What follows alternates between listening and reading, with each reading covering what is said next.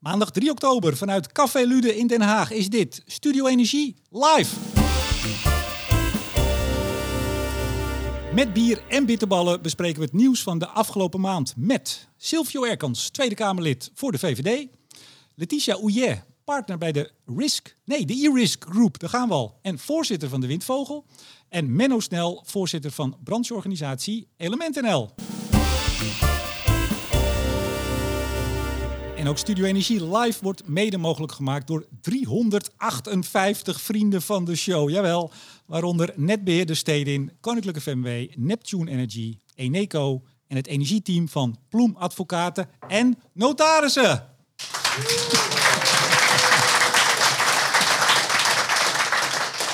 Silvio Erkans, uh, uw partij beloofde een betaalbare transitie zonder dat we in een koud huis met de dikke geitenwolle sokken zouden komen te zitten. Ik hoor het Klaas en Dylan uh, nog zeggen. Uh, ik zit inmiddels, net als heel veel Nederlanders, met dikke sokken in een heel koud huis met een torenhoge rekening. Hoe vindt u zelf dat het gaat? Zeker niet goed op dit moment, Remco. Um, je ziet dat we de laatste jaren in Europa en Nederland echt een aantal fouten hebben gemaakt. We hebben leveringszekerheid niet serieus genomen of niet voldoende serieus genomen in ieder geval. We hebben onszelf afhankelijk gemaakt van regimes voor onze energievoorziening, waarmee ze ook een machtsmiddel in handen gekregen hebben.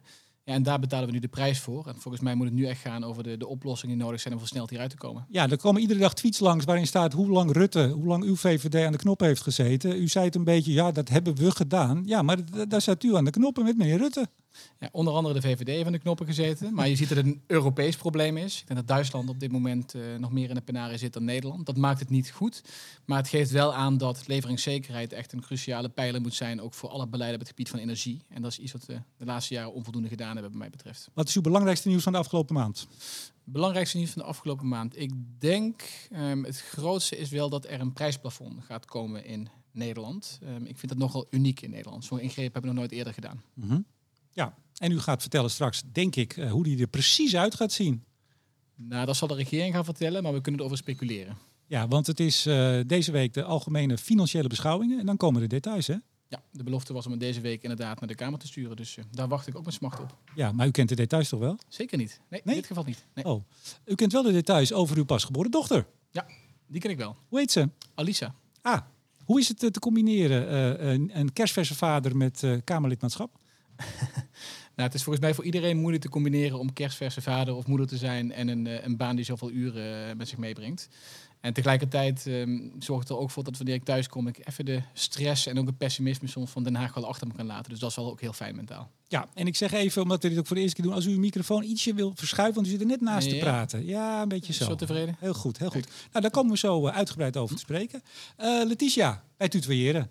Ja. Wij hadden een podcast. Good old times. Good old times. Oeye en de boer. Um, zullen we met het uh, inhoudelijke nieuws beginnen of ook het persoonlijke nieuws? Je mag kiezen. Uh, getrouwd. Ja. En dat was echt een, een Twitter-happening, hè? Nou, er was absoluut niemand van Twitter aanwezig, maar um, het was ja, wel... Daar moeten we het nog eens even over hebben. ja, we zijn getrouwd in een heel klein uh, kroegje. Dus er was plek voor 50 mensen. En mijn man heeft een, heel, een vrij grote familie. Dus ja, da daar ga je al. Ik heb begrepen dat je allemaal Ruud heten. Ja, uh, ze heten heel veel heten Ruud, ja. wat, uh, wat is het belangrijkste nieuws? Ja, het uh, belangrijkste nieuws voor mij is het gebrek aan nieuws uh, rondom de warmtewet. Iedereen is heel druk bezig met de energiecrisis van vandaag. Maar ik voorspel dat met gebrek aan, aan, aan voort, voortgang op het gebied van warmtetransitie, dat we volgend jaar en de jaar erop en de jaar erop in dezelfde situatie zitten. Ja, voorzitter van de energiecoöperatie De Windvogel, een van de oudste of misschien wel de oudste van Nederland. Daar wordt er nog over getwist, maar we zijn van 1991, dus ik vind het wel echt stokoud. Ja, nou ook jullie uh, exorbitante winsten, die gaan afgeroomd worden, heeft de EU uh, afgelopen vrijdag ja. bepaald. We zijn er heel blij mee. Ja, hè? Ja. Echt? Ja, nee, we verwelkomen het. Dus ik stel voor dat de uh, volgende keer dat er een rondje langs de velden wordt gedaan door de Tweede Kamer of het ministerie voor een reactie, dat zij mij eerst bellen en dan pas Vattenfall. Kijk, oh, oh jee, oh. Nou, die zitten hier. Dus, uh, Heb ik gezien. Maar goed, ik had een andere kunnen noemen. Maar uh, ja. bel ons. Afgelopen donderdag uh, was je bij een, een bijeenkomst, een bewonersbijeenkomst. Daar moest de politiebeveiliging geregeld worden. Is het nog een beetje leuk in de transitie? Ja, nou even voor de bijeenkomst in kwestie. Dat was een bijeenkomst in Amsterdam waar wij bewoners in Amsterdam-Noord de voorlopige resultaten van het MER-onderzoek hebben gepresenteerd. Dus effecten op gezondheid, geluid en slagschaduw. En ehm, het was heel heftig. Ehm, en dan zit ik in de auto naar huis en denk ik, ik ben er eigenlijk wel klaar mee dat ik diegene ben die deze mensen moet vertellen waarom wij dit doen. Hm. Ehm, dus dat, dat stukje ben ik wel echt een beetje zat. dat ik bij bewonersavonden moet gaan uitleggen dat eh, een nieuwe kerncentrale er niet morgen staat, maar dat we daar wel mee bezig zijn. En, dus ik ben wel toe aan een, aan een, een script eh, die gewoon eh, door de premier wordt eh, voorgelezen in plaats van door mij. Ja, nou, u zit naast eh, een, een van zijn mannen, zeg ik dan maar even, meneer Erkens. Eh, ja, maar kunt u er wat aan doen? De, de, Rutte moet meer naar buiten. Ik geloof dat hij het zelf inmiddels ook wel door heeft, hè? Nee, we zelf ook aangekondigd inderdaad. Om meer over de energietransitie te gaan vertellen en de energiecrisis waar we in zitten. Dus ja, eh, het is wel mooi dat je na twaalf jaar toch nog wel nog altijd kan leren. je kunt altijd blijven leren, toch? Ja, toch? Ja. Ehm Menno Snel, eh, jarenlang riep uw organisatie, ehm, zolang we nou nog gas gebruiken in Nederland, haal het dan uit Nederland. De NoGepa, dat was de voorloper Element NL. Ja. De olie- en gaswinnaars, winners, eh, twaalf bedrijven. Ehm, nou, dat pleidooi vond niet echt heel veel gehoor. Beetje, zo. Altijd een beetje achter Engeland en Noorwegen aan. Hoe graag wilt u nu roepen, had nou naar ons geluisterd? Ja, ik weet niet of dat zin heeft om dat eh, met terugwerkende kracht nog weer eh, te roepen. Maar het is wel duidelijk geworden, denk ik, dat, eh, zoals Sylvia Erkens net ook al aangeeft, we zijn ontzettend afhankelijk van ons gasgebruik van anderen. En ja, we hebben gewoon ontzettend mooi gas in Nederland, offshore. ja, hebben we gewoon klaar. We moeten het alleen winnen. Mooi gas. En dat, ja, en ook heel eh, eh, gas met een eh, relatief lage footprint met CO2. Hè. Het is echt veel beter om ons eigen gas te gebruiken dan LNG-gas, dat we nu massaal doen, te importeren uit Amerika. Nee, dus dat verhaal blijft staan. En ik ben blij dat ik denk inmiddels de meeste mensen de ogen daar wel voor hebben ogen- open gedaan. Ja, afgelopen maand kwam de nieuwe LNG-terminal in de Eemshaven online. Minister Jetten stond daar. Eh juichend stond u er dan ook achter te juichen? Nee, helemaal niet. Nee, kijk, het is nu nodig. Hè? Dus ik ben blij dat wij snel in Nederland een oplossing hebben gevonden voor ons gastekort. Maar uiteindelijk zou je veel liever willen dat eigen Noordzeegas gebruikt wordt dan eh fracking gas uit, eh, uit, eh, uit Amerika. Ja. Wat is uw nieuws van de afgelopen maand? Waar we het over gaan hebben straks. Nou, dat heeft hier wel een beetje mee te maken, hè? onze afhankelijkheid van anderen. En eh, ja, ik was zelf echt enorm geschrokken van, eh, van de aanslagen op de Nord Stream pijpleidingen. Dus waarin je eigenlijk ziet dat eh, wij leven natuurlijk allemaal ons eigen leventje en we gaan ervan uit dat dingen geregeld zijn. Hè? Dat we altijd water uit de kraan hebben, dat we altijd gas kunnen gebruiken als we het nodig hebben en anderszins. En hier zie je eigenlijk hoe, ja, hoe wankel dat evenwicht is, hoe gevoelig en hoe kwetsbaar we zijn voor ja, acties van anderen. En eh, ja, die aanslag gaven we aan dat wij nog een hoop te verbeteren hebben als het gaat om beveiliging van onze infrastructuur eh, op het gebied van energie. Nou, we gaan het er uitgebreid over hebben. Eh, meneer Erkans, u was eh, afgelopen maand ontzettend boos op de energiebedrijven. Er zitten er een paar hier om u heen. Misschien kunnen ze zich even laten horen. Ja, dat Kijk, ik zie wat handjes. zijn ze, ja, zijn ze toch wel wat stil. U, u trok zelfs op met de SP. Ik dacht, wat is er aan de hand? Renske Leijten en meneer Erkans eh, schouder aan schouder stonden eh, piswoest, mag ik wel zeggen, tegen de energiebedrijven. Wat is er aan de hand? We leven in gekke tijden, Remco.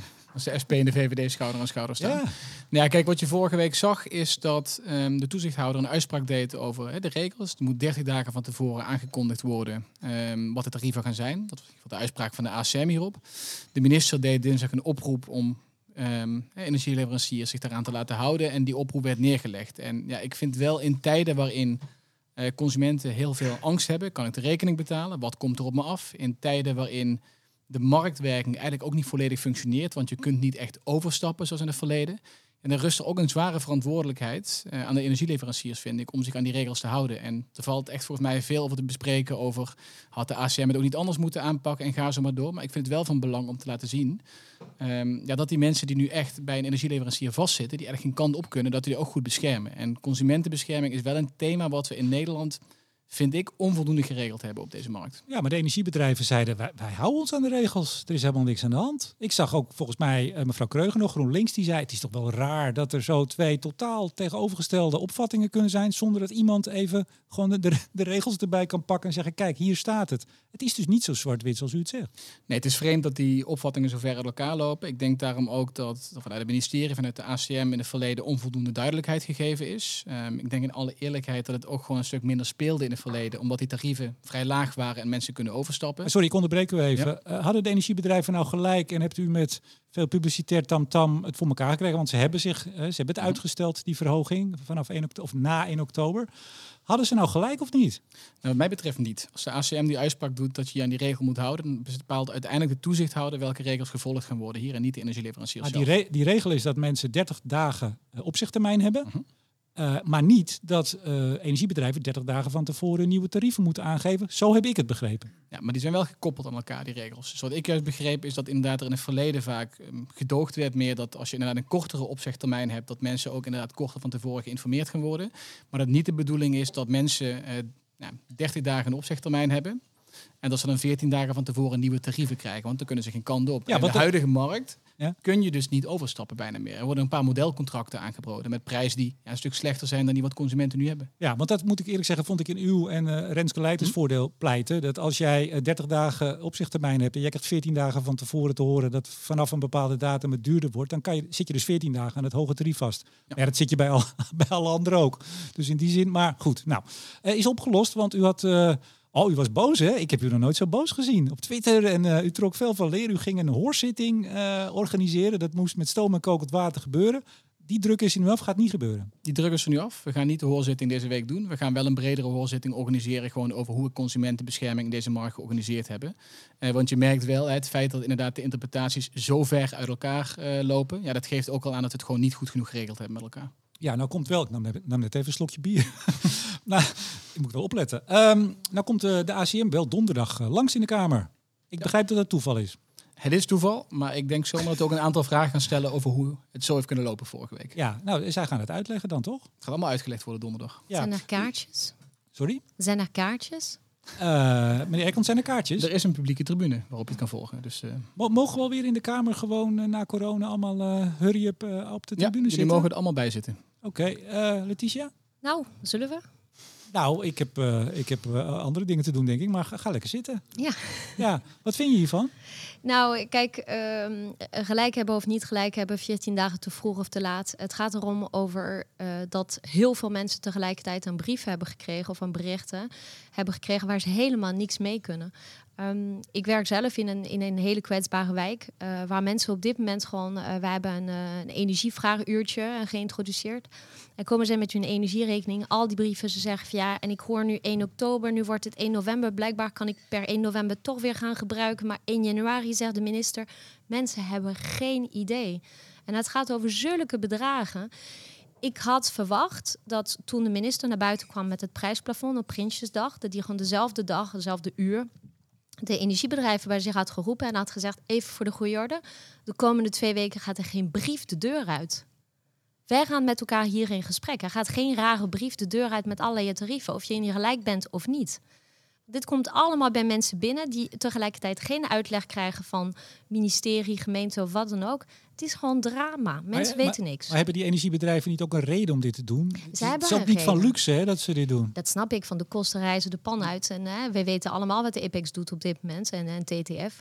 Maar het is alleen een kwestie van, weet je, ga gewoon met elkaar in een kamer en ga niet communiceren via brieven aan klanten. Dat, dat, dat, en daarom snap ik wel dat VVD samen optrekt met de SP op dat moment. Okay. Meneer Snel, uh, u hebt wel eens iets te maken gehad met, met regelgeving en uitvoering, iets met een toeslagenaffaire en ging niet, ging niet helemaal goed. Hè? Toch?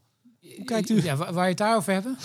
Oh, wacht. Ik, ik moet u even openzetten. Kijk, dat is nou iets wat ik nog even moet leren. Ik moet wel de schuif openzetten. Wat zei u? Nee, ik zei, waar je het daarover hebben? Of, uh, dat is een lang verhaal. Maar je wou, nou, u bent, zit vast een u vraag bent, achter. U bent mede uitgenodigd hier om, om uw kijk en uw ervaring met het uitvoeren van regels. We komen straks bij het prijsplafond. Dus ik hoop wel dat u... Uh, uw uh, ervaring nog even kan nee, doorklinken nee, in deze podcast. Nee, zeker. Maar de, de, weet je, volgens mij de, het punt wat hier door beide sprekers terecht wordt aangehaald. De, we hebben onze maatschappij ingericht op een manier. En dan overkomt er iets. En hier hebben we met die energieprijzen iets wat je van tevoren niet aan ziet komen. En dan zie je dat het voor een overheid ontzettend lastig is. En dan eh, boosheid past erbij, maar ook soms een heel klein beetje begrip. Hoe moeilijk het is om in één keer een ander systeem op te bouwen. He, dus, dus bijvoorbeeld de prijsplafond. Ik ben ontzettend blij dat de, de overheid daarmee gaat komen, want we moeten iets doen. Maar dat is niet iets wat je even op een namiddag in elkaar zet. Er moeten zoveel dingen moeten tegelijk lopen. Mm -hmm. En dat is wat je in de uitvoering hebt. Het gaat niet om 10 of 20 of 100 uh, energieverbruikers, maar om miljoenen. Ja, maar u om bent, huishoudens. u- En, ja. u bent uit het eh, politiek bestuur. U hebt Ja. nu een voorzittersbaan. Is dat begrip er nog? Want u kijkt vast nog wel eens wat er in Den Haag gebeurt. Uw partij D66 zit aan de knoppen, mede. Ja. Is er begrip voor dat uitvoering tijd kost en dat er ook wel dus wel eens wat misgaat? Nou, best wel weinig. En dat is iets wat wij, hè, wat ik zelf natuurlijk ook wel tegen was gekomen. Bijvoorbeeld het idee als een uitvoeringsdienst helemaal vol loopt en er komt allerlei nieuwe wetgeving en veranderingen, dat een uitvoeringsdienst ook wel eens zegt. Misschien niet allemaal tegelijk morgen. Geef ons de tijd om dat in te regelen. Dat is echt een logisch verzoek. En tegelijkertijd zie je ook dat zeg maar, de politieke druk om nu met. Het probleem is nu. Die mensen zitten nu met een te hoge rekening. Ja. Dus je wil ook nu een oplossing. En die twee dingen zullen altijd ja, eh, elkaar bijten. Eh, en dan hoop ik en dan denk ik ook dat er uiteindelijk eh, eh, bestuurders en politici zijn die daar een goede middenweg weten te vinden. Ja. Meneer, Maar dus een beetje begrip voor de uitvoering is, is niet verkeerd. Oké. Meneer, meneer Eckels, het prijsplafond. We krijgen dus deze week daar de details van. Ehm, hoe, hoe ging dat? Hoe, wat kreeg u mee als Kamerlid dat daar, geloof ik, op de ochtend van Prinsjesdag nog eigenlijk over vergaderd werd of gesteggeld? Is het, is het nachtwerk geworden of s ochtends nog bij het ontbijt? Nou, uiteindelijk is dit grotendeels door de regering gedaan hierin. Dus ik heb vrij weinig meegekregen op het moment. Het is echt heel snel ehm, inderdaad met nachtwerk eh, tot stand Nou, gekomen. uw, fractievoorzitter is toch op de hoogte? Misschien was u het niet, Absoluut op de maar... hoogte. Ja? Inderdaad, maar ik zat niet zelf bij die onderhandeling hierover. Eh, maar wat je inderdaad ziet, en, en uh, Menno Snel gaf het net eigenlijk ook aan. De afweging was inderdaad, als je snelheid wil, dan zul je iets eh, moeten gaan invoeren waar ook gewoon heel veel nadelen en haken en ogen aan zitten. En een prijsplafond is ontzettend complex. Je gaat sommige mensen meer helpen ehm, dan nodig is. En je gaat andere mensen te weinig helpen. Sommige groepen ga je niet bereiken. En ik denk wel dat dat ook in lijn met de discussie van net, en, ja, politiek en ook pers eh, vraagt, die bereid is dat ook uit te leggen. En Maar- dat is wel iets wat ik in het verleden gemist heb. Maar, maar nou heeft de Tweede Kamer, want er, er is eigenlijk de hele algemene politieke beschouwing, twee dagen waarin eigenlijk het hele begrotingsvoorstel van het kabinet zou worden, moeten worden doorgeakkerd, Ja. is eigenlijk twee dagen lang gegaan over het prijsplafond. Dat het niet goed uitgewerkt was, dat, het, eh, dat Rutte niet op tijd, hij trekt het zich ook aan, hè, de premier, dat hij niet op tijd begonnen is, dat de coalitie, of pardon, het kabinet niet op tijd eh, begonnen is. Maar nou is de opdracht van de Kamer aan het kabinet, het moet voor iedereen eerlijk zijn. Ja. Meneer, meneer Erkans. Het zal kan- nooit, dat is- dat nee, is het zal een- nooit voor iedereen eerlijk zijn. Ik denk wat Nee, maar de even- uitdaging mag, zijn. Mag ik even, Ja, dat zeker. is toch een, een hele rare oproep van een Kamer. Dat, dat heeft toch al het falen alweer in zich. Het is nooit voor iedereen eerlijk. Hoe kan een Kamer nou vragen dat het voor iedereen eerlijk moet zijn... en dus meteen zijn eigen falen al in de stijger zet? Ja, dat is een goede vraag. Volgens mij moet je als Kamer... u zit daar. Ik deed nu de algemene politieke beschouwing, maar volgens mij moet je als Kamer inderdaad er wel voor gaan zorgen dat dat prijsplafond ehm, meer groepen helpt dan wat er nu onder zouden vallen. Dus bijvoorbeeld klanten op een warmtenet, ehm, die zouden nu niet geholpen worden. Ik noem maar een voorbeeld. Klanten die full electric zijn gegaan en gaan zo door. Dus je moet wel zorgen dat het prijsplafond meer mensen helpt, wat nu het voorstel is. Maar er zullen inderdaad huishoudens zijn die veel meer geholpen worden dan nodig is en anderen die te weinig worden geholpen. En ik vind het dan ook wel aan de politiek, en daarom stelde die vraag ook terecht, ja, dat je dat ook moet durven uitleggen. Want er is geen perfecte oplossing op dit Ik, ik moment. werd de tweede dag van de algemene politieke beschouwing... werd ik al gebeld door een eh, bekend eh, tv-nieuwsprogramma... dat een item wilde gaan maken over dat het voor full electric mensen... toch heel slecht ging uitpakken. Ik zei, misschien even wachten tot de details er zijn. Wie weet wat er nog gebeurt. Maar het werd al op de tweede dag... eh, werd dat in de stijgers gezet en wilde men dat maken. Toen heb ik ook gezegd, maar ik bedoel, zo kun je dus nooit, nooit meer besturen. Zo, meneer Snel, dat, dat kan toch niet? Help me. Ja, nee, precies over dit punt bijvoorbeeld. We hadden het net heel even over toeslagen en de ingewikkeldheid daarvan. Maar zeg maar, eigenlijk de ideale oplossing zou hier zijn een energietoeslag. Die dus rekening houdt met het inkomen van mensen en met hun werkelijke kosten voor energie. Maar er is een reden dat we dat niet doen. Nou ja, dat- maar dat heeft natuurlijk ook te maken met het stigma wat op toeslagen is, eh, is gevallen. Eh, dus eh, zo werkt politiek helaas ook. Hè, dat beeldvorming soms ook goede oplossingen in de weg staan. En dat de Belastingdienst het niet aan kan, begrijp ik. Nou, dat is, eh, de, de, eh, hier zou het om toeslagen vooral gaan. Hè. Die zaken moet je toch een beetje uit elkaar halen. Maar ja, dat is zo'n regeling moet je opzetten. Eh, maar eigenlijk zie je dus dat de echte oplossing politiek moeilijk is, omdat er nou eenmaal een geschiedenis over hangt. Maar dat zou eigenlijk wel de beste oplossing zijn. Letitia? We moesten de vinger opsteken. Dus, Heel goed. Ja, je deed Ja, het heel goed. Nou, ik, ik, voel me een beetje een meester. Nou, ik, ik wou eventjes eh, reageren op, eh, zowel Sylvia als, als jouw vraag van net. En ehm, vanuit de energiecoöperaties hebben we inzicht uit de praktijk. En als je nog geen nieuws hebt of je weet iets nog niet, dan stuur je alsnog een brief vooruit. En dat is denk ik wel wat er gemist heeft. Want ik ben het helemaal met je eens dat je nog niet alles uitgewerkt kan hebben. Hè, als je het gewoon s'avonds nog bedacht hebt voordat je Mhm. het eh, de wereld inslingert. Maar hoe moeilijk is het om een bericht de deur uit te doen met... wij weten dat mensen zijn op blokverwarming. We weten dat er mensen zijn met warmtenet en warmtepompen. Ja. We komen met een passend oplossing. Ja. Voor nu even niks. Meneer, meneer Erkens, kan het ook zo zijn dat het in de coalitie toch echt niet pais en is? Nou, dat valt best wel mee hoor. Volgens mij heeft iedereen wel. Moeten horen wat er gelachen wordt? het zijn allemaal precies. mensen ik, die ik hoor komen in dat. Ik hoor dat. Maar eh, in ieder geval bij mij tussen de woordvoerders op energie, die gaat het prima allemaal onderling. Ja. Waaronder inderdaad uw goede ehm voormalig collega meneer Bontebal. Ja, Raoul Bouke, dat is ook een ontzettend aardige man. Maar tussen D66 en de andere die drie coalitiepartijen eh, knettert het wel op heel veel dossiers. En ook op energie en klimaat. Nou, op energie zie je dat wel iedereen beseft dat we echt een heel groot probleem hebben. En dat zo'n prijsplafond gewoon nodig is. Dat het, het gaat echt om honderdduizend, misschien zelfs miljoenen huishoudens die gewoon in de knel gaan komen. Dus hier ehm, zie je wel een onderwerp eigenlijk wat gewoon te belangrijk is om de politiek mee te bedrijven. En ik hoop het ook op andere thema's steeds meer te zien. Want volgens mij zitten we in zoveel crisissen. Ik heb ze pas geteld. Ik kwam eruit op 11, maar volgens mij kun je zomaar een lijstje van 15 maken. Nou, en dan hebt u nog 12. Dat is zo slecht slaapt omdat de kleine er is. Precies, een persoonlijke crisis.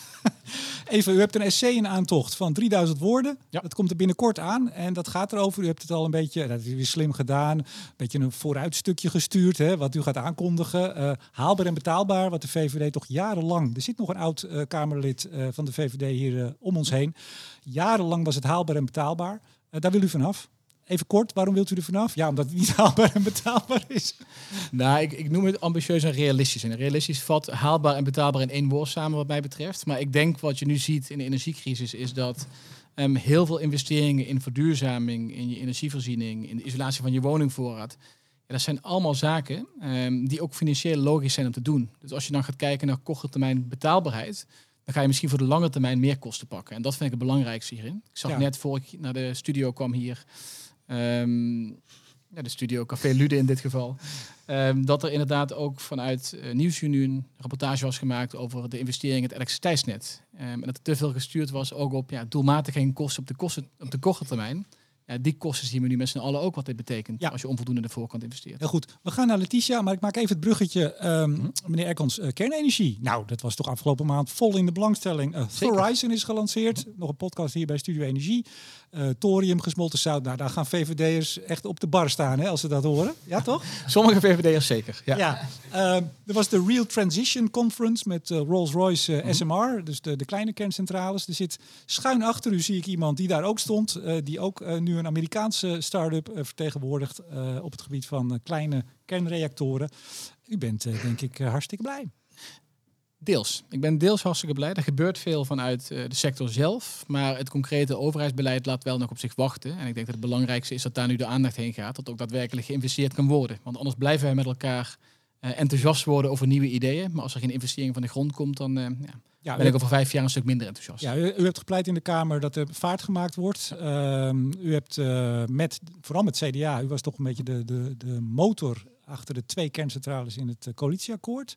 En u vindt eigenlijk dat de uitwerking daarvan te langzaam gaat. Ik vind dat het te langzaam gaat. We hebben ook eh, tijdens de algemene politieke beschouwingen gevraagd met de CDA samen om een versnellingsplan. Ehm, nou, ik heb de planning gezien, die is pas in een Kamerbrief gekomen. Daar zit wel lucht hier en daar, dus volgens mij kan er ook wel versneld worden. Ja, er zijn twee eh, rapporten verschenen. En dan ga ik even naar eh, uw buurvrouw, Letitia Ouillet, de E-Risk Group. Auteur van, mede-auteur moet ik zeggen, van een van de rapporten. En als ik het goed begrijp, en dan vat ik hem heel kort samen. financiële participatie overheid, essentieel voor kernenergie. Toen dacht ik, nou, dat advies had ik in een uurtje kunnen oppennen. Ik weet niet wat jullie gekregen hebben, maar dat, dat, dat, dat is niet heel moeilijk, toch?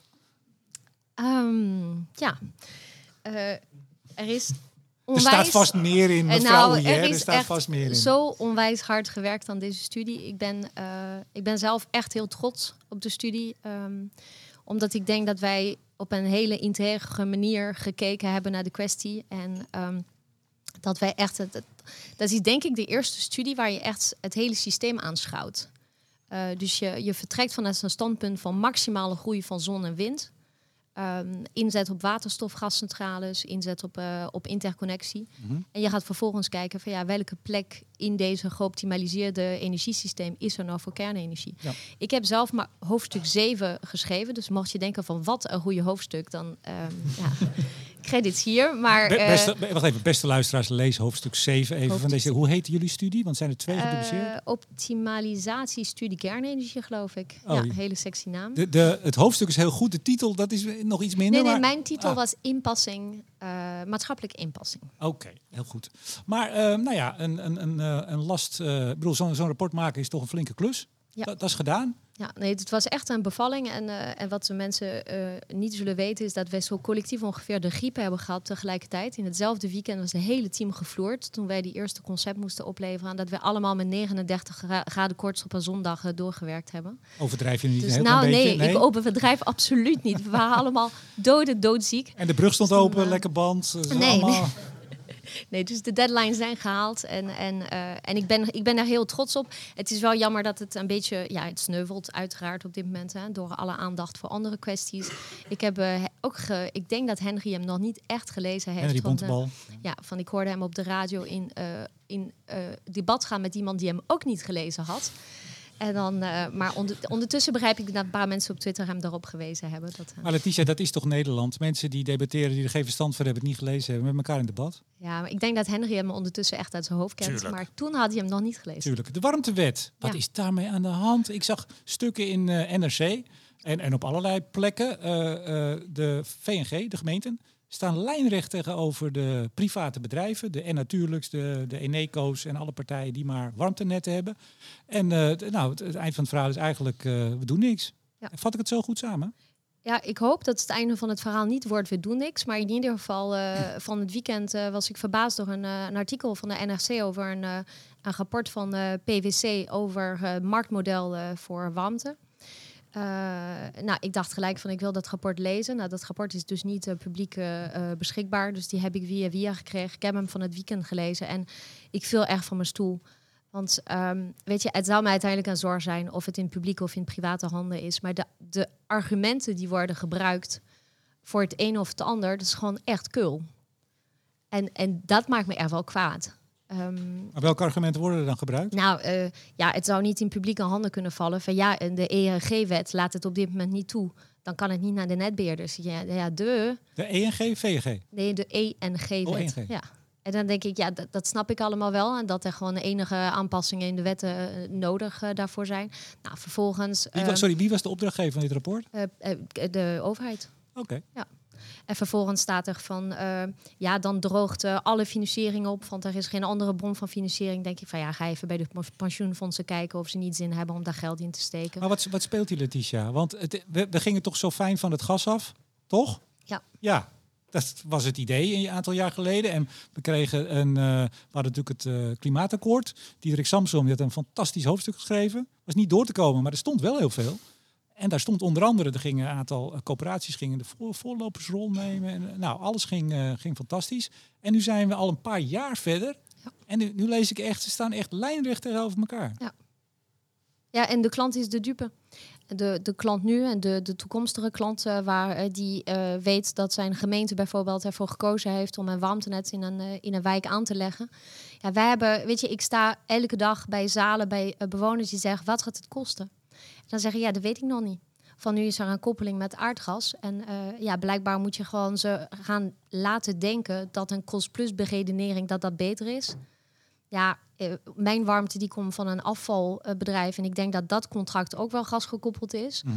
Dus ik vind het gewoon heel ingewikkeld om iets op dit moment aan mensen te vertellen. Het enige wat je kan zeggen is van ja, woonlastenneutraliteit. En daar wapperen we met z'n allen wapperen we ermee.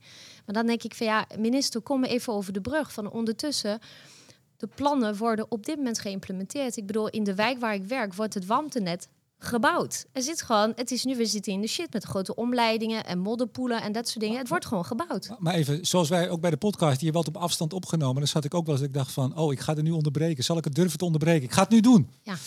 Ja. ehm, maar even, de minister moet komen. Dat is natuurlijk een bekend, met alle respect, bekende riedel. Hè. De, eh, het kabinet moet ingrijpen, de minister moet met iets komen. Maar wat, wat zit hier nou achter? Want nogmaals, iedereen die je spreekt, die zegt, we moeten de transitie versnellen, we moeten aan het gas af, klimaatdoelen, de kinderen, de aarde, et cetera. Maar onderwijl gebeurt er dus niks. En die minister, die is ook niet gek. Dit, we hebben het over Rob Jetten. Die is niet gek. Ik vraag me af of we het alleen over objecten hebben. Hm. Want ik denk dat het probleem van warmte is dat het een beetje een, de, het ondergeschoven kindje is van de, energie, eh, de energievoorziening. Het is nooit echt heel interessant geweest. Het ging over een handvol eh, mensen. Wat is het? 200, 250.000 mensen in Nederland die aan, aan warmtenet zaten. Al jaar en daar. Een dag. Ehm, en nu eh, wil je naar, wat is het, anderhalf miljoen of zo eh, aansluitingen. Het zijn gewoon hele andere getallen. En ik heb van de week had ik een vraag gesteld op Twitter over aansluitovereenkomsten. En aansluitovereenkomst warmte, dat is 94 bladzijden. Hm. Ja, valt er gewoon niet doorheen te komen. Ik vroeg aan het ACM, waarom hebben jullie niet zo'n standaard contracten? Waar kan ik die vinden? Ja, dat kan niet van regulering op warmte. Dat is nog heel erg, dat is heel nieuw. En dan denk ik, wat is er nou precies nieuw aan? Dus er zitten te weinig mensen op, zit te weinig kennis op. En ik denk dat er echt vanuit eh, de overheid geen eindvisie is op wat je, wat je einddoel is. Maar even, we moeten er misschien nog bij zeggen. Jij werkt in de warmtetransitie Ja. hè, als, als eh, ja, partner bij de e-risk Group. Nou, als programmamanager ja, bij? Bij, bij de gemeente Schiedam. Oké, dus jij hebt dit eh, dagelijks, sta jij, zoals het zo mooi heet, met de poten, voeten Ja. in de klei. Ja. Ja. Hey, even nou heeft PwC gezegd, warmtebedrijven die hebben geen interesse in het aanleggen eh, van warmtenet als het in publieke handen komt. Ze willen eigenlijk gewoon, ja, ze willen het aanleggen, maar dan willen ze ook de baas zijn, zeg ik even. Ja. Heel simpel. Dat is op zich wel logisch. Dat snap ik. Als ik een bedrijf was, zou ik dat ook zeggen. Ja, maar de vraag is of het gewoon of het met ze moet. Sorry? Moet het met de warmtebedrijven samen? Ja. Vraagteken. Nou, gemeenten zeggen van niet. Wij doen dat. Het is een publiek iets. Nou zoals ja. we ook de kabels en de leidingen voor stroom en gas hebben. Moeten ook warmtepijpen. Dat is in overheidshanden. En dan mogen daar partijen op. Private partijen die hun warmte aanbieden. Ja. Wat vind je ervan?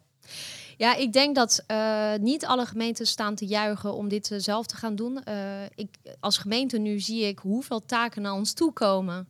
Waar we helemaal niet op eh, voorbereid waren. Van kijk, eh, een warmtepijpen aanleggen, dat is één ding. Maar de hele transitie in de gebouwde omgeving, het zorgen dat mensen met een wijkgerichte aanpak gaan eh, isoleren, schil, renoveren van het dak. Ik had net met Silvio aan tijdens de, drankje daarvoor. Meneer Erkens, de- hè? Meneer ja, Erkens. sorry, Ja, sorry, ja. meneer Erkens. Ja, Ehm, had ik het over het wet ontheffing van het wet natuurbeheer. Dat is het hele verhaal rondom de vleermuizen, de huismussen en de, en de rierzwaluwen.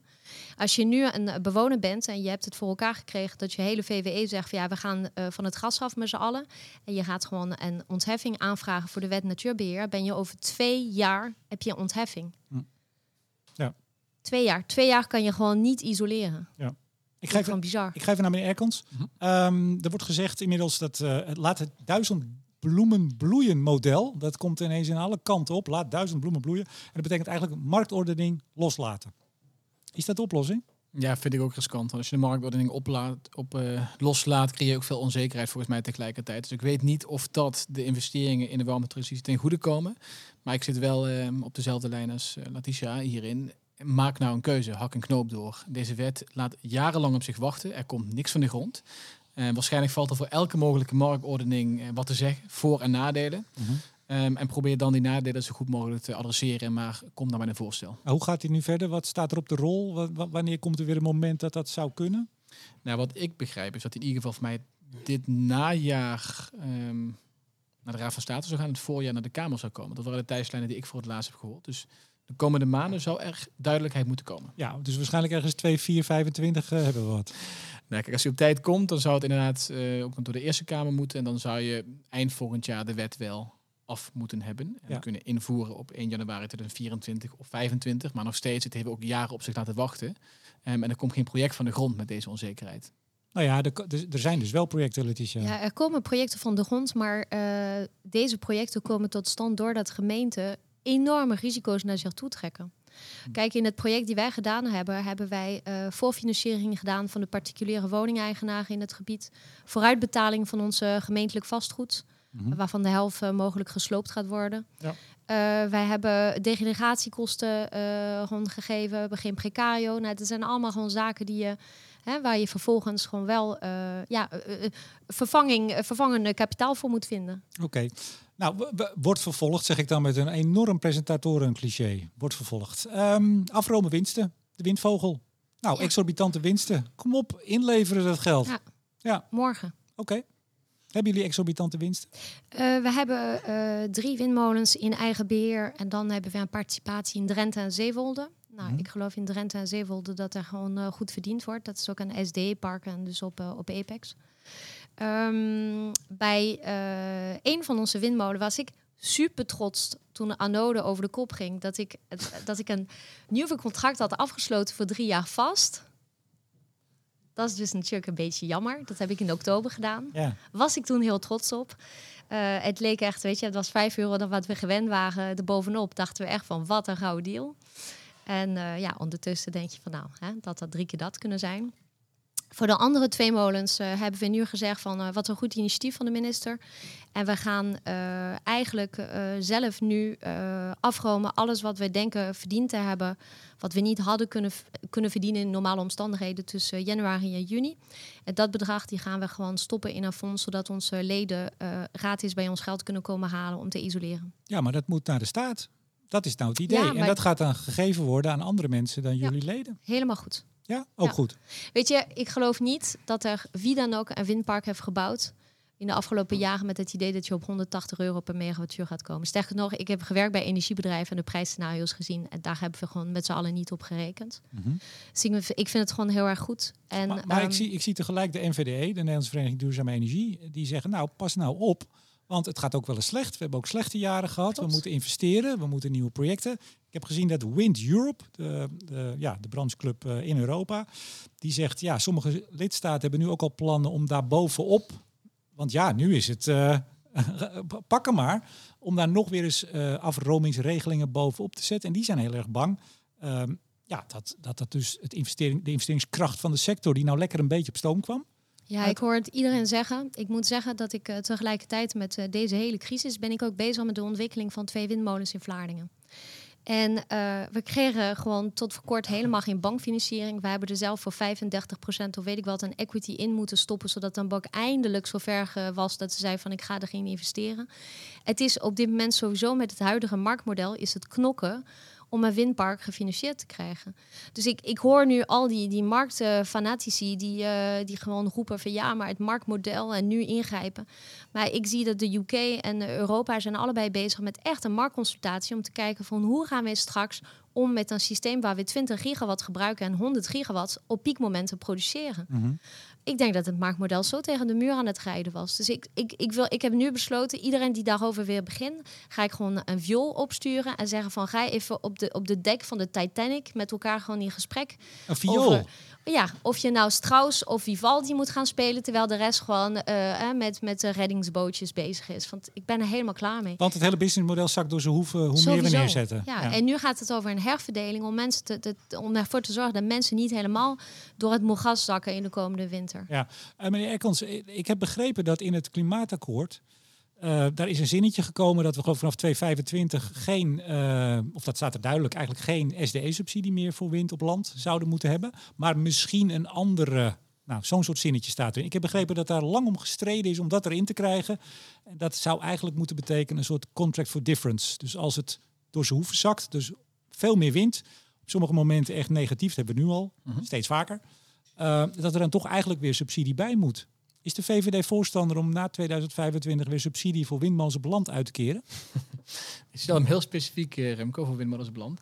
Nee, ik denk dat het punt dat net genoemd het wel terecht is. Hè. Wat je ziet is dat inderdaad de business case en investeringszekerheid rondom wind in de toekomst juist afneemt. Als je ook kijkt naar wind op zee.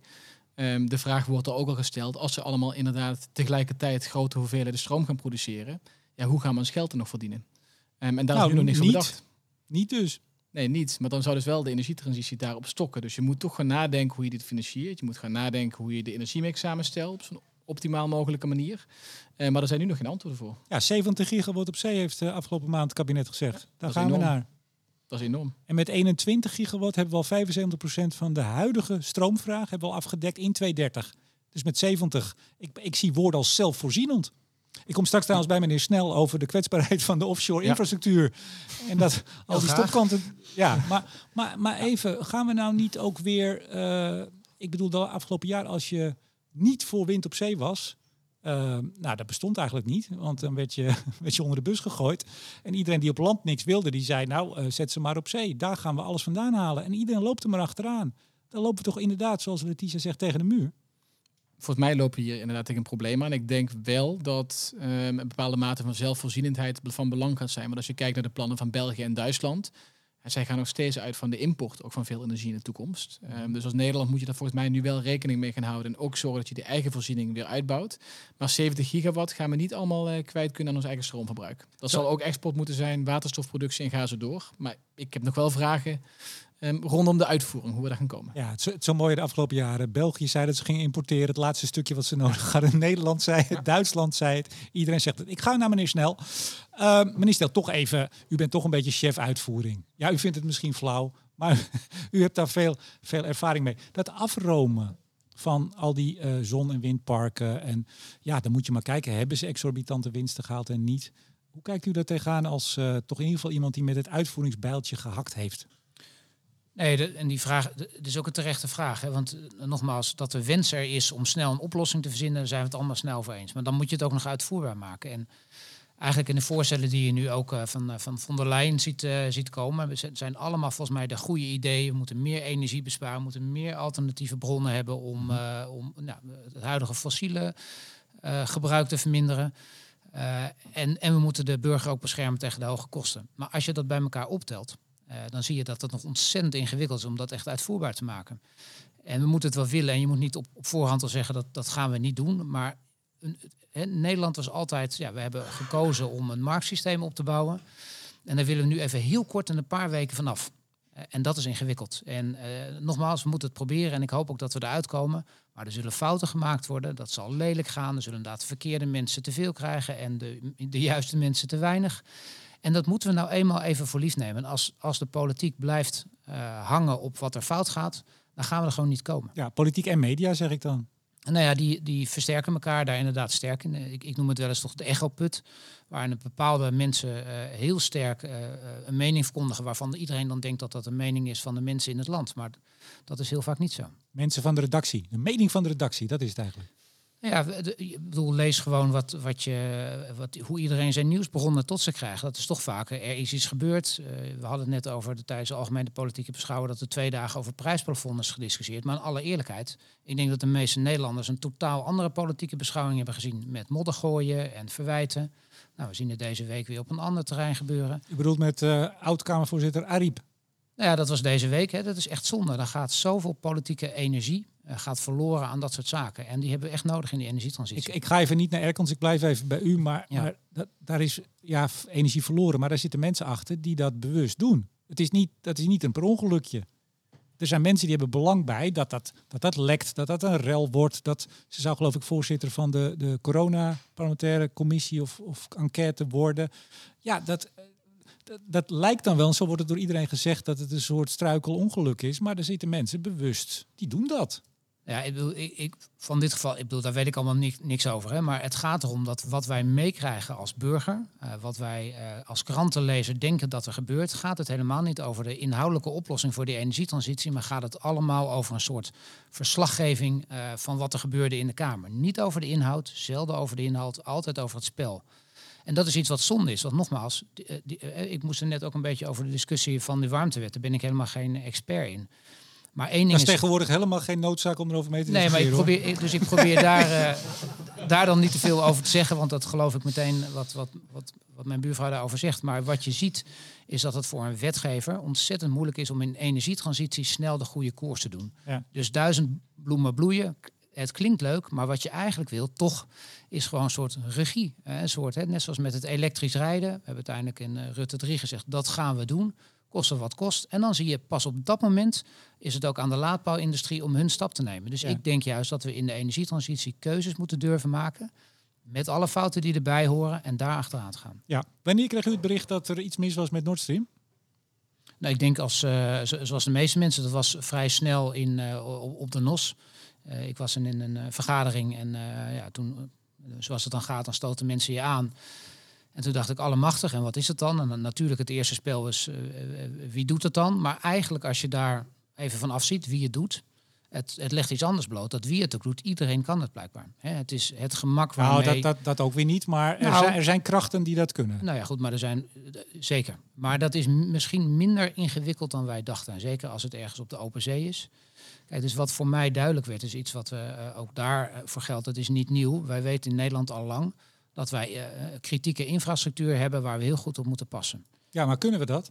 Nou ja, de, op land, hè, onshore, is dat eh, simpeler dan offshore. Hè. Dus je hebt de duizenden en duizenden kilometers eh, leidingen. Ja, de- in ieder geval de sector kan dat, kan dat niet zomaar. En in alle eerlijkheid, de marine kan dat ook niet zomaar. Dus het is echt een vraag, hoe gaan we dat nou doen? En het is niet eh, overigens alleen bij gas, maar het geldt natuurlijk voor elektriciteit. En dat gaat voor dataverkeer. Het geldt voor echt een hele hoop. Maar ik, ik wil niet meteen eh, op deze vro- vrolijke namiddag in Café Lude somber doen. Maar dat is toch niet te beveiligen? Ik bedoel, nee, maar mo- moeten we niet. we hebben altijd gedacht, we, leefden vanaf 1945 in, in, vrede in Europa. Met hier en daar wat conflicten en er zijn verschrikkelijke dingen gebeurd, maar geen grote eh, conflicten. We, we dreigen nu misschien wel een heel groot conflict. Eh, nou, dat is er al, maar het kan zomaar overslaan. We hebben toch eigenlijk helemaal geen wapen tegen dat soort aanslagen? Nee, maar dat, dat zie je dus vaak. Als je een heel groot probleem hebt en je begint aan het einde van de, en je ziet de oplossing er niet, betekent niet dat je de eerste stappen niet moet zetten. De vraag is gewoon, beveiligen we eigenlijk die dingen die we wel kunnen beveiligen voldoende? Wat zijn die eerste stappen dan? Nou, eh, eh, kijk aan onshore uh, gasopslag is ook niet een onbelangrijk issue voor de komende winter. En ook daarvoor geldt, hebben we dat eigenlijk wel helemaal uh, goed door. Ik Weten zie- we ik zie- zeker dat ik- we daar alles uh, goed beveiligen. Ik zie Erkens zijn vinger opsteken, dus ik ga meteen Ja. naar meneer Erkens. erin duiken. Nee, ja, ik, ik denk terecht. hè. Volgens mij moet je het beveiligen, maar het geeft ook aan dat ehm, je je energiesysteem volgens mij een stuk robuuster moet maken. Dat diversificatie van belang is. En ik las de plannen ook voor wind op zee. Hè. Een paar grote energieeilanden waar alles bij elkaar komt.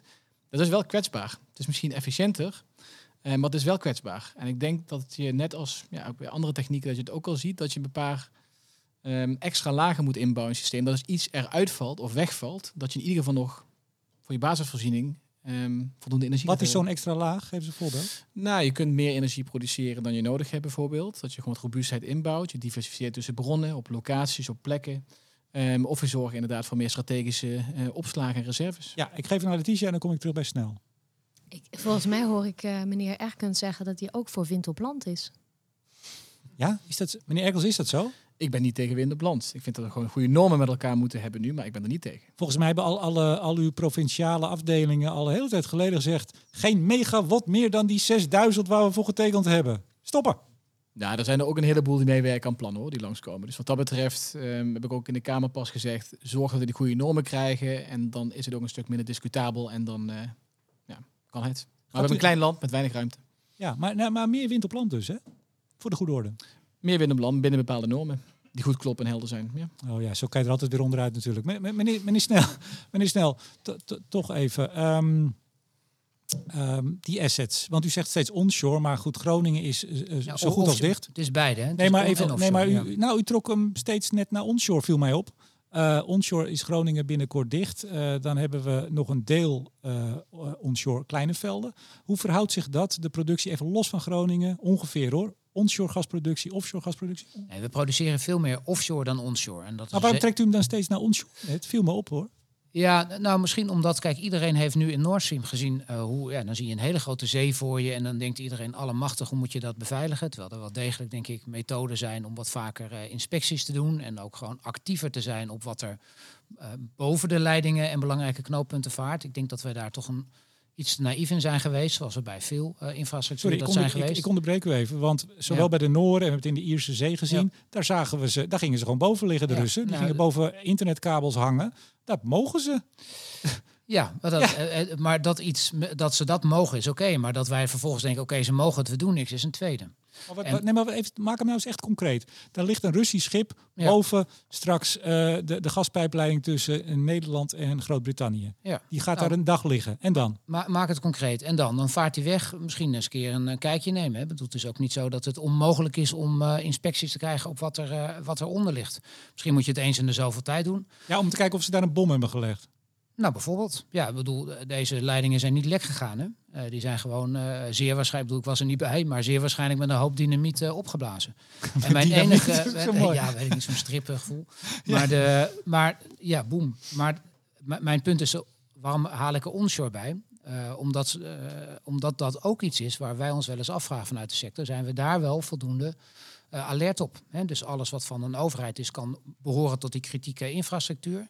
Maar bijvoorbeeld Bergenmeer, begrijp ik, ik, ik heb het niet gekeken, maar zit niet onder verzwaard toezicht. Terwijl daar zit ontzettend veel gas wat wij in potentie in de winter hard nodig hebben. Dus ja. de diversificering, waar Erkens het ook over had, geldt natuurlijk ook over ja. gasopslag. Ja, in, in Norg ook hoor. En, dat, en in ah, Norg ook, nee, maar kan dat er zijn- heerlijk fietsen. En dat kunnen andere mensen ook doen. Ja. Ja. Nee, het- dus mijn, mijn, eigenlijk is mijn centrale punt, we moeten niet naïef zijn. En Ja. hoe afhankelijk we zijn, eh, zowel voor onze veiligheid, maar ook gewoon voor het, eh, voor het warm houden van onze huizen.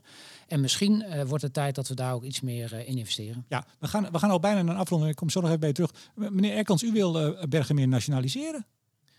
Ik snap in ieder geval niet goed waarom we het bod wat uitgebracht had, eh, was door EBN niet uitgevoerd hebben. Ik denk dat... eh, Wacht even, u wil hem toch nationaliseren? Dat was uw oproep. Ja, dat Oké, klopt. nee, goed. Nee, ja, dat klopt. Ja, dat heb ik ja, gezegd. genoeg. Ja. Ja, ja. ja. Maar gaat niet gebeuren. Ehm, vooralsnog niet. Eh, tegelijkertijd zijn er nu ook wel discussies gaande over hoe ga je die opslagen in de winter inzetten. Eh, want als je tegelijkertijd ook nog kan importeren deze winter, dan is de vraag, wil je die, dat die opslagen aan het einde van de winter volledig leeg zijn? Of ga je ze als strategische reserve voor de komende winter misschien ook deels volhouden? Ja. En die afwegingen kunnen we nu niet goed genoeg maken, in ieder geval vanuit de overheid, omdat ze gewoon in private handen zijn. Ehm, meneer, meneer Snel, eh, meer inspecties dus, meer bewustwording dat we kwetsbaar zijn. Dat is eigenlijk de eerste stap. Oké, dan toch even de solidariteitsheffing. Eh, want niet alleen bij Le- Letitia Ouillet en, eh, en alle andere wind en zon, maar ook andere eh, niet-gas elektriciteitsopwekking wordt de, de winst afgeroomd. U moet als sector, uw leden moeten ehm, ja, gaan bijdragen. Ja. Solidarite- solidair zijn, is dat een goed idee? Ja. Ja, ik heb dat ook al eerder zonder blik of blozen. Ik vind het heel terecht dat als je kijkt dat er heel veel winst, onv- onverwachte winst wordt gemaakt in een sector. Terwijl je aan dezelfde kant ziet dat mensen hun rekening niet kunnen betalen. Dat je daar een verantwoordelijkheid hebt om daar eh, je bijdrage aan te leveren. Dat hebben wij ook eh, vanaf dag één gezegd. Sterker nog, daar waren we eigenlijk al voordat de overheid ermee kwam, maanden geleden. Voor het eerst eh, met al onze managing directors van de sector zijn we daarover gaan praten. En natuurlijk is het zo, niet iedereen maakt evenveel winst dan anderen. We hadden het er net al over. Dat kan zijn dat je je winst hebt gehedged. Eh, dus dat je zeg maar voor een lagere prijs al je winsten of je, je gas hebt verkocht. Maar eh, over het algemeen geldt in de hele sector worden meer winsten gemaakt dan verwacht. En ons idee is, daar willen we graag aan bijdragen. En wat we proberen ook met de overheid uiteindelijk, als die, hè, we moeten nog de wetgeving precies afwachten, maar we verwachten het deze week voor de financiële beschouwingen. Dat we zelfs nog wel een stapje verder willen gaan, zouden we niet eh, die winst eh, en de afroming daarvan ook gasprijsafhankelijk moeten, zijn, moeten laten zijn. Dus dat je een soort staffel invoert dat hoe, hoe hoger, hoe exorbitanter de gasprijs is, hoe hoger ook de bijdrage van de sector. U, u wordt een soort caritatieve instelling. Nee, maar je moet er niet blind zijn voor die maatschappelijke ontwikkeling. En ik vind als je als sector niet snapt wat het probleem is, wat, eh, wat 6 miljoen huishoudens in Nederland in potentie hebben, ja, dan verlies je sooner or later de license to operate. Dus ik vind echt, en nogmaals, we moeten het op een verstandige manier doen en dan gaan we echt nog wel een overleg met, eh, met de wetgever. Maar dat, dat die wens er ligt, vind ik niet meer dan terecht. Eh, 20 september. eh, het kabinet wil de komende twee jaar in totaal 2,8 miljard aan extra belastingen ophalen bij bedrijven die in Nederland aardgas winnen. Dat zijn uw leden. Ja. In twee jaar. Dus 1,4 miljard per jaar. Dat Nou, kan nog wel. anders, het is nog er, de, voor het eerste jaar, hè, zij rekenen met een gasprijs. Voor het eerste jaar begreep ik gaat het om 2 miljard en dan het jaar erop om eh, 800 miljoen. Ja, dat kan er gewoon af. Nou, ik, daar moeten we absoluut eh, eh, positief, met een positieve grondhouding in gesprek over gaan op welke manier dat kunnen doen. Rekening houdend. Eh, dus eigenlijk is het korte antwoord is ja. Ik heb daar geen, het is niet mijn geld, het van mijn, van mijn leden, maar het feit dat die, dat offer gevraagd wordt, vind ik logisch. Als de gasprijs zo exorbitant hoogprijs was is. Maar u bent voorzitter van een branchevereniging die 12 eh, bedrijven vertegenwoordigt. Als, als ik dit nu zou horen als, eh als Erkans of als, eh, nou ja, misschien uw, uw vriendin Renske Leijten, meneer Erkans, dan zou ik denken, nou, als die jongens zo snel door de bocht gaan, daar valt meer te halen. En zoals Ja. Wind Europe bang is dat het Ja. niet alleen Maar dat is die regeling. dat je dat nee, zegt, wacht, wacht, wacht, ja. wa- wacht even, meneer. Ja. Meneer Erkans wou ik zeggen, meneer Snel. Nee, nee, maar even, u, u zegt wel heel makkelijk, nou prima, 2,8 miljard tikken we af. Nou, dan zou ik, ook ik denk dan nu, er valt veel meer te halen. Hoeveel valt er bij u te halen? Ja, nee, maar volgens mij, kijk, je kan het op twee manieren doen. Een, eh, Een beetje op de oude politieke manier. Wij zetten dit in als een onderhandeling. Of wij, eh, en dat is wat we proberen te doen, wij zeggen volmondig, de, wij onderschrijven de logica van die, eh, van die wens. En natuurlijk kan je zeggen, als wij zeggen, nou, ze willen 2,8 hebben, dan zeggen wij eh, een half miljard is voldoende. Eh, ik, ik, ik geloof daar echt niet in. Ik geloof gewoon dat wij moeten, moeten bijdragen, doen wat we kunnen. Uh, en in alle redelijkheid, ook als het een heel hoog bedrag is, want dat betekent namelijk ook dat wij heel veel extra winst hebben gehad. Ja, nou, ik was nog bij u, een van uw leden, One Dias. Die hebben gro de grootste investering in de afgelopen 15 jaar in gaswinning in Nederland gedaan. Half miljard. Ja. Nou, daar klotst het geld ook tegen de plinten, begrijp ik. Dus uh, het gaat hartstikke goed. Nou ja, dat, was, dat is absoluut fijn dat uh, die vergunning vergeven is. En daar hebben we het ook eerder over gehad. Het snel uh, afgeven van nieuwe vergunningen voor uh, gaswinning op de Noordzee zou fantastisch zijn. Ja, de directeur zit hier ergens achter mij. Ik weet niet of, hoe die nu kijkt, maar het was even overdreven gezegd natuurlijk. Hè? Ik ben toch een beetje bang als ik straks wegga hier. um, volgens mij zijn we bijna rond. Meneer Erkan, slotwoord. Um, nou, volgens mij vond ik het wel een goede conclusie dat we onafhankelijker moeten worden op energiegebied en minder naïef. En volgens mij um, is het ook aan de politiek en de maatschappij om de komende weken met veel oplossingen daarvoor te komen. Ja, hoe lang zit ik nog? Want ik, ik hou me keurig aan de 19 graden. Wij, wij wonen op 7 hoog op een hoek en met een dak boven ons. Wij hebben het echt koud. Hoe lang moeten wij nog met geitenwolle sokken in een koud huis met hoge rekening zitten? Nou, wat ik begreep is dat de energieprijzen nog wel een stukje langer hoog blijven. Niet alleen deze winter, de komende twee winters zitten er zorgen. Dus de komende twee winters wordt het moeilijk. Uh, maar ik hoop wel dat de prijsplafond voor de meeste huishoudens verlichting gaat bieden. Als die kernenergie maar komt, hè? Maar die is niet binnen twee jaar klaar, nee, helaas. Nee. Ja, nee. Letitia, tot slot. Ja, um, ik had van een paar mensen gehoord dat ik absoluut uh, mee moest praten over hoe onuitvoerbaar het geheel is. Maar dat ga ik dus niet doen. Maar ik heb wel een klein rekensommetje gemaakt uh, zondagavond. Ja, je, je, zat net ook met, uh, met Sylvia. Ja, zat ik je, zat je, denk ik overtuigd. Zat je papiertje ja. heen en weer te schuiven terwijl meneer Snel aan het Zo werkt was? het, hè? Het is Den Haag, dus ik goed. schuif een papiertje. um, nee, ik heb een beetje uitgerekend dat als je zegt van 100 Gewoon tijdens dit gesprek? Nee, zondagavond. Oh, okay. Maar dat neem ik dan mee.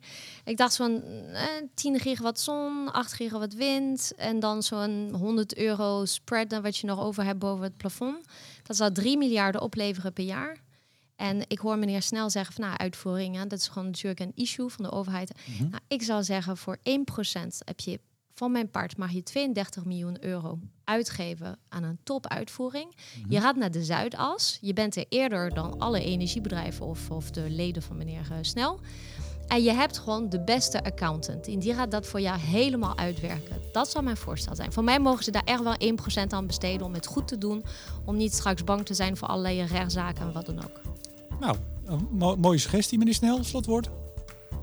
Nou, ik denk dat wat hier uh, vertelt is dat, je, uh, dat in die energietransitie een hoop samenkomt. Dat uh, geen enkele sector dat in zijn eentje kan. Niet onze sector, niet de sector van mevrouw Oeje en ook niet de politiek alleen. We moeten echt elkaar makkelijker vinden. En een van de zaken waar ik in ieder geval de komende tijd op ga richten... is het, het opzetten van een soort energietransitiehuis... waarin we al deze partijen bij elkaar krijgen... om ook op een andere manier daarover te praten dan alleen maar vanuit het eigen belang. Bestaan die niet? Er zijn zoveel overlegclubs, meneer Snel. Nog dit, één? Dit, nee, dit is geen overlegclub. Dit gaat het echt doen. Oh, dit gaat het echt doen. Ja. Nou, ik, ik, wens u daar veel uh, uh, succes bij. Uh, dank aan mijn gasten. Silvio Erkans, Tweede Kamerlid voor de VVD. Letitia Ouje, partner bij de e-Risk Group en voorzitter van de Windvogel. En Menno Snel, voorzitter van Element NL. Dank ook Dank ook aan het publiek hier in Café Lude. En uiteraard bedank ik ook jullie beste luisteraars. En in het bijzonder alle 358 vrienden van de show. Jawel. Waaronder Stedin, Koninklijke FMW, Neptune Energy, Eneco. En het energieteam van Ploem Advocaten en Notarissen. Tot zover. Mijn naam is Remco de Boer. Graag tot de volgende keer bij Studio Energie Live.